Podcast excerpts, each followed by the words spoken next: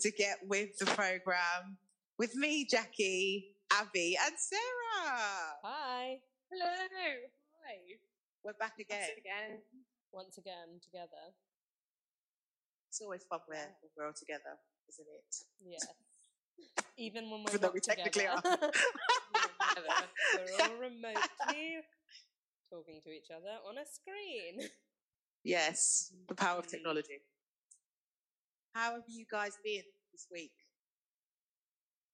I mean, pretty much the same as last week, to be honest Yeah. with It's all Okay. the same now, you. isn't it? Binging TV. The weather Yes. seems quite nice all of a sudden. I can see. It's see not dark clouds. anymore. It's dark not Yeah, it's dark. not dark.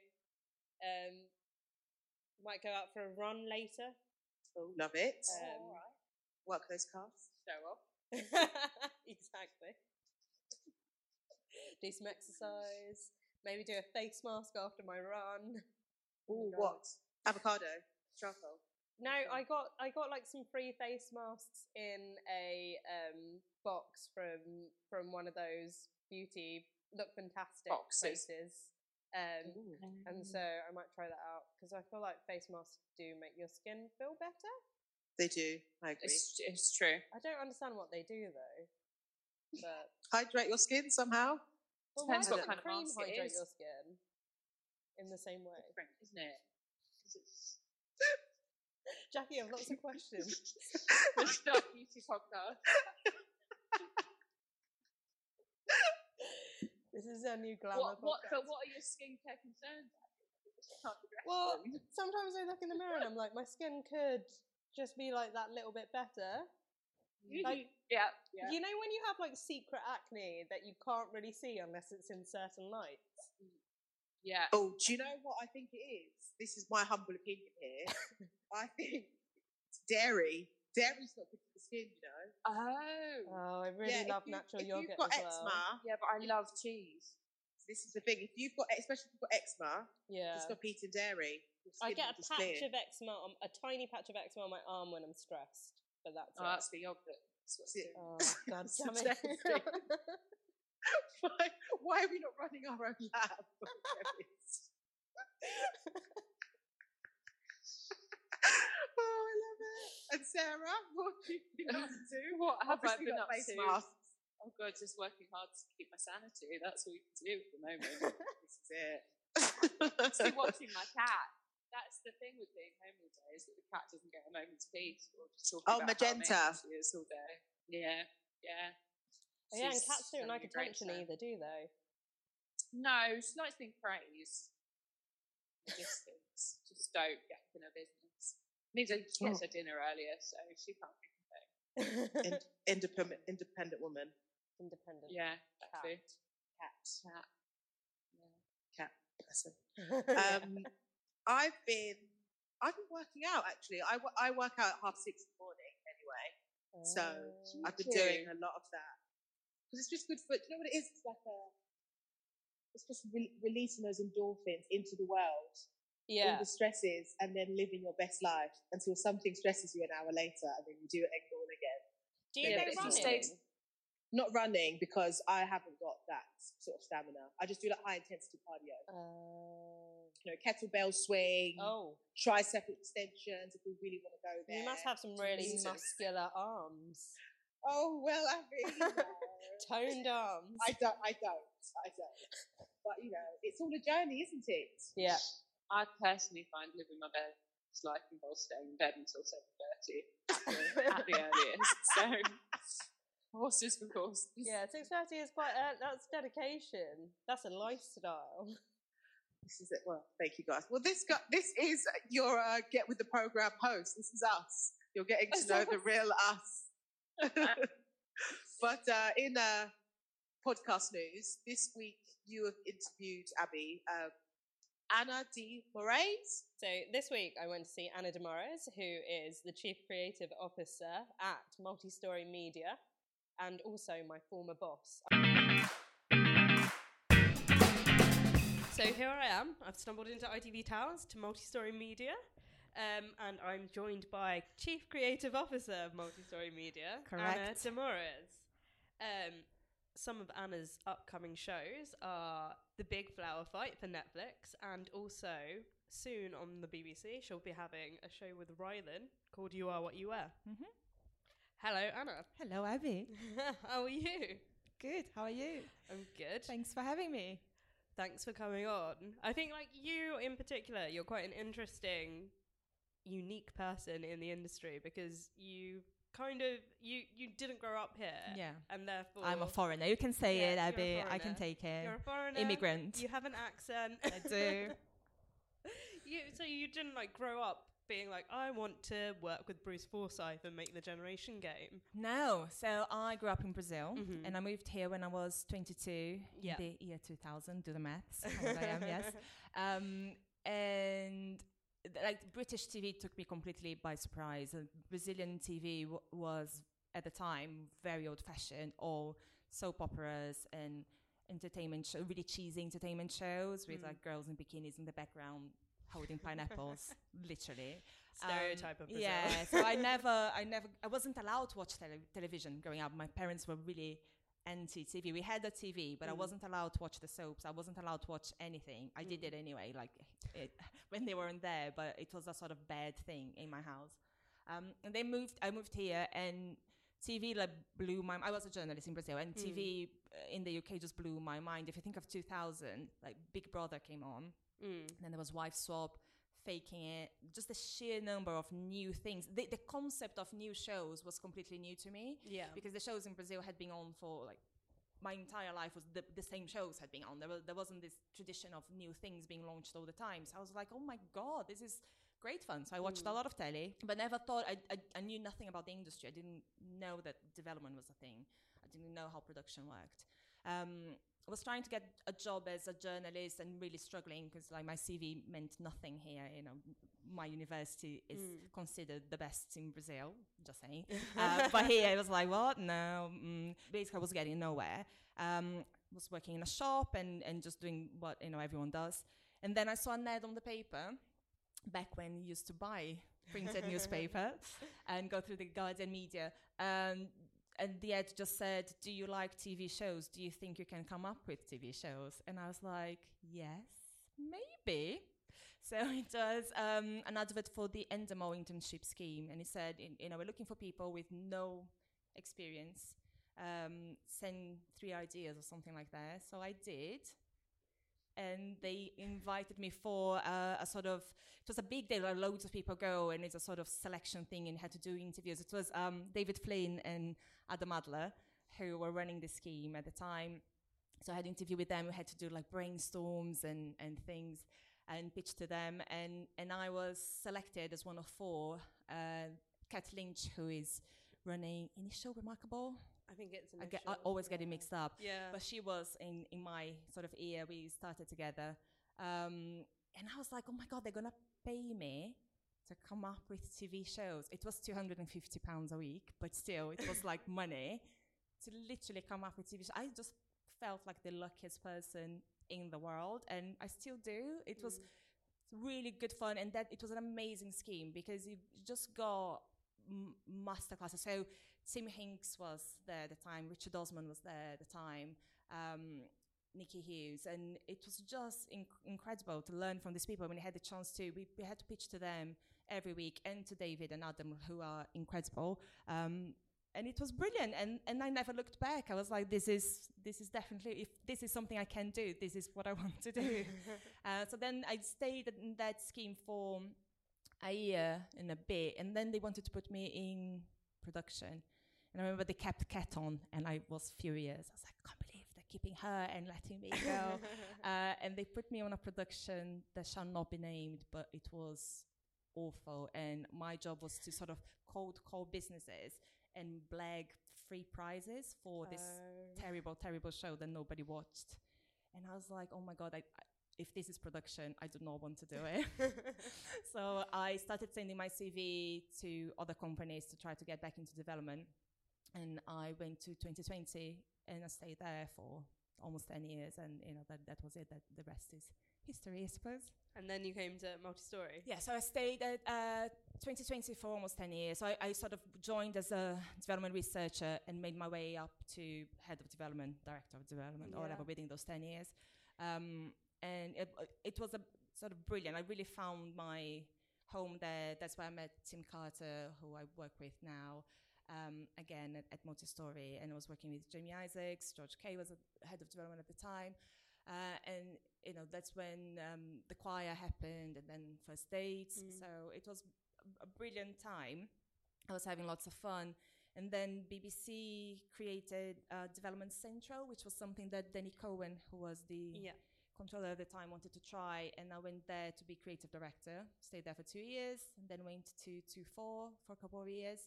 And then Tim got in touch, saying he he was coming to what was then Shiver. And um, and so I joined him. I've been here for two years now. We rebranded, became MultiStory, and it's going really well. Well, uh, it's it's interesting, like how much, uh, like how it has Brazil, like the TV scene in Brazil changed. Yeah, now. it has changed massively. So they, I don't know when it was, maybe 2005. I think they bought um, Big Brother and it exploded. And then they've had things like Super Nanny, lots and lots of formats. So Big Brother is still going strong there. Mm. Um, so it has changed massively, and they have Netflix. Netflix is massive there, so that has really changed the the scene. So a lot of people still watch the soaps and they still watch the same shows that I watched growing up, but there's a lot more on offer. It's crazy how Big Brother's basically changed the face of It really TV did, internationally. yeah, yeah. Um, yeah. Um, and also very vague uh, Endemol advert that is um, typical of Endemol, I think, to this day. Because I worked with Dave at um, Youngest, and Yeah. he they did an internship scheme as well, and Yeah. the advert that we put out was slightly vague, and also the advert I answered to get that job as well at Youngest was very vague as well. So maybe it's something that he does. But I think that's a good thing because I think if you're too prescriptive, you're going for a Yeah. certain type of person. And I think what um, Dave and you know Endemol were doing is being as broad as possible. Is, is catching the attention of people like me who are not looking for a job Mm. in TV. Is it's pretty. It's just looking for that passion. You know, if if TV is something that you're interested in, we will hear from you. And I think that's how you can tap into more um, unexpected talent, um, talent, and, and get a more mixed and diverse group of people. I guess as as a person who hires people, what do you, what is it that you look for? So over the years, I've learned that because I used to think that a good development person has to have a hundred ideas a day, and I've since learned that you know in a team you need a good mix and it's a balance, and you do want that person. You want someone who has lots of ideas, um, but then you also need people that can take an idea and then really put the meat on the bones and really do the in-depth research and turn it into a you know oh, what if we did this into something that's actual an actual show and an, an, actual idea.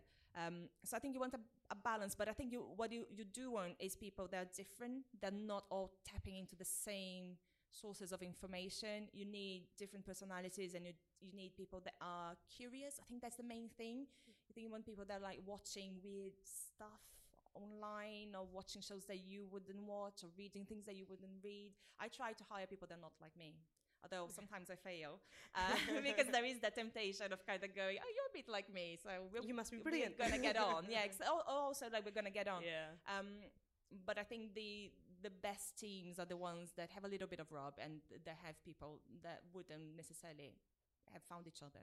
Um, so, what show in the last year would you say that you've seen that you wish that you had come up with?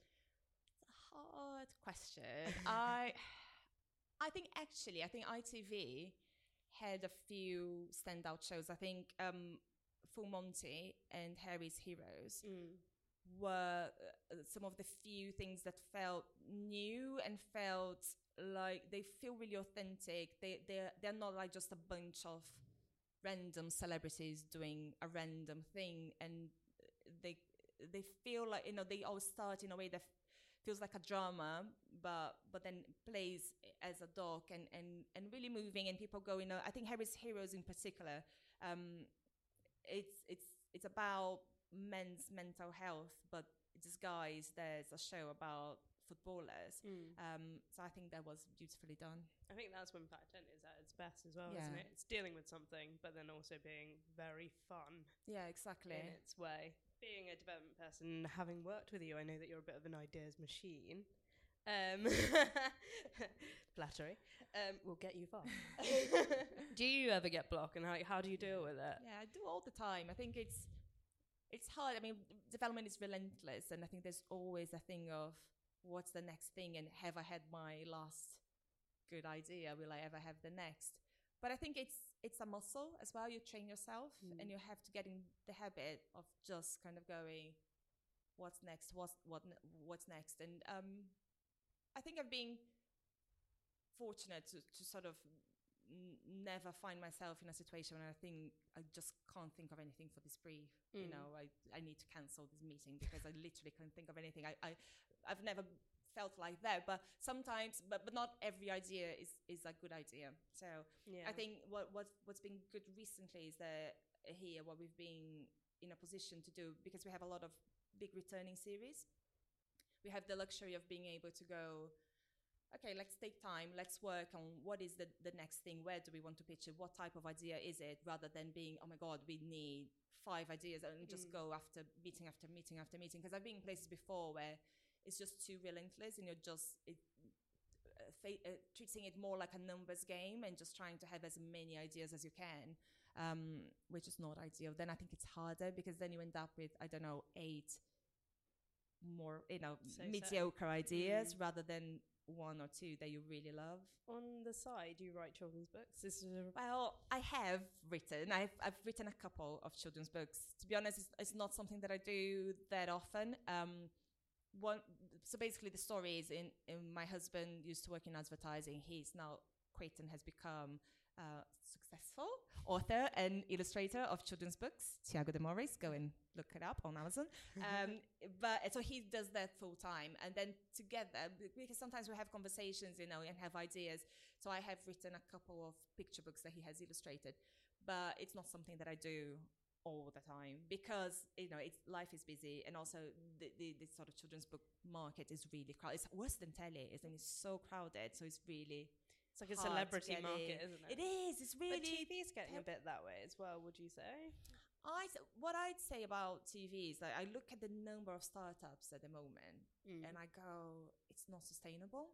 Like the number of companies out there going, there are only so many slots. I suppose the SVODs are changing that because it's not so slot driven anymore. So there are more clients than ever and there are more opportunities than ever. But I, I am, you know, I am in awe of people that have the courage to go and set up and start from scratch. You know, that Mm. was something I was considering at one point, and then I just thought, you look at the business plan that you, and how how many commissions you need to get, and it's so daunting. And I I decided to come here instead and kind of have the luxury of those returners Yeah. and then treat it a bit as a startup because we were rebranding. So, you know, we wanted to reinvent Shiver, which we have done, but without being, without having to stare an empty shelf and, and no money. I think it's really scary out there um, if you're just starting up Mm. from nothing.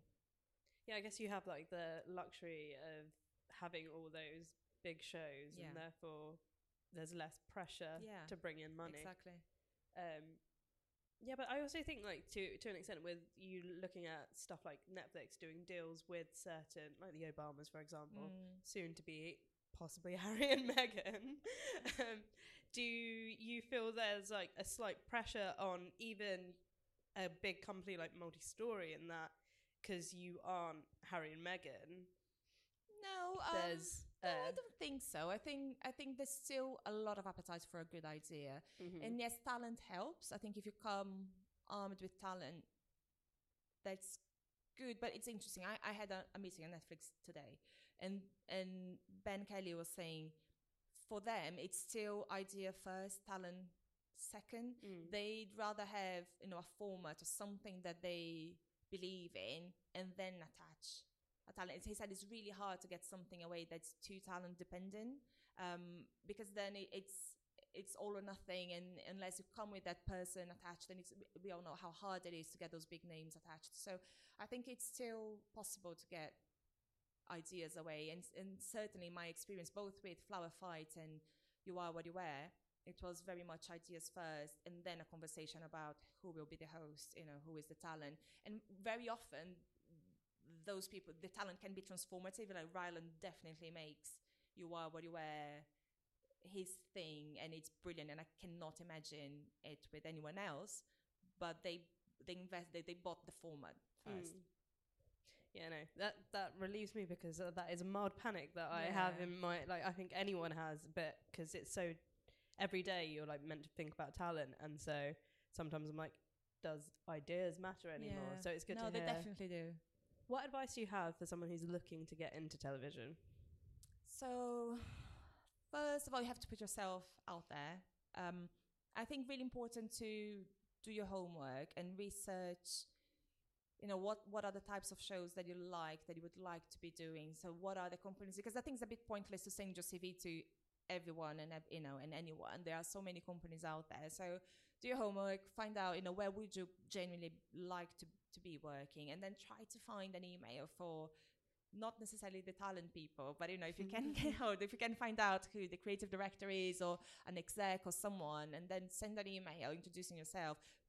It helps if you have something like if you have stuff on YouTube or if you have a podcast or if you have a blog or whatever it is, just to show what you're about, to show that you're creative. It's really hard to stand out. You know, people get inundated with CVs, so anything that you have that shows that you can actually create something or shows your sense of humor or shows uh, that you have ideas or that you can execute them or come armed with you know i i know talent as in and i, I don't mean famous people but i mean you know You're exposed to- experts yeah. experts in an area or i've been thinking about access to this place or another rather than just a, a bland general cover email you need to try to stand out i remember when you send your cv you know you, you had links to the things that you have on yeah. on YouTube, and it, it helps a lot. I think these days you have to think a lot of the people working in tele they are super talented. They can film, they can cut, they can you know do Photoshop. So if you can do those things, that's amazing, and then you have to show it off from the start. You know, here are Mm. examples of the things that I can do. If you can't, then you have to stand out in another way. Then it has to be about your ideas. Don't just send a CV, send an actual idea. It, Yeah. it can be just a paragraph. Don't do anything long. No one is going to read the whole page. But literally one line, you know, of the things you've been thinking about or thoughts that you're having. One last question. Um, let's end on a mic drop. if there's anything that you could change about the industry, and this is the one where you could potentially make Yeah. enemies. Do you want to make any I enemies know, or not? I know, I'm gonna say it. I'm gonna say it. I think I understand why channels work the way that they do with controllers and heads of department, but I think it's slightly gobsmacking that the decision of what gets put on television is down to like three people. I was thinking people. about this today. And don't get me wrong, the, a lot of the channel controllers are incredible and very impressive. You know, I can't think of anyone that I admire more than Charlotte Moore. She's a total genius and she absolutely understands BBC.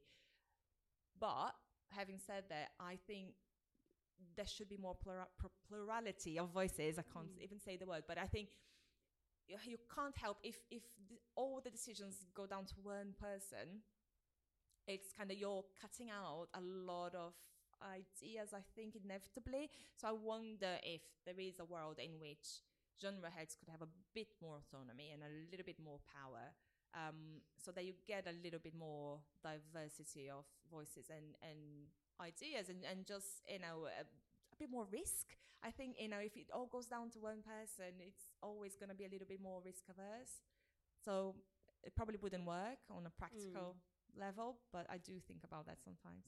Well, I knew I had a eureka moment today actually, and I was like, if you look at any development team, the reason why you have so many different like ages and voices in a development team is because you know ultimately that will probably make an idea that appeals to more than one audience.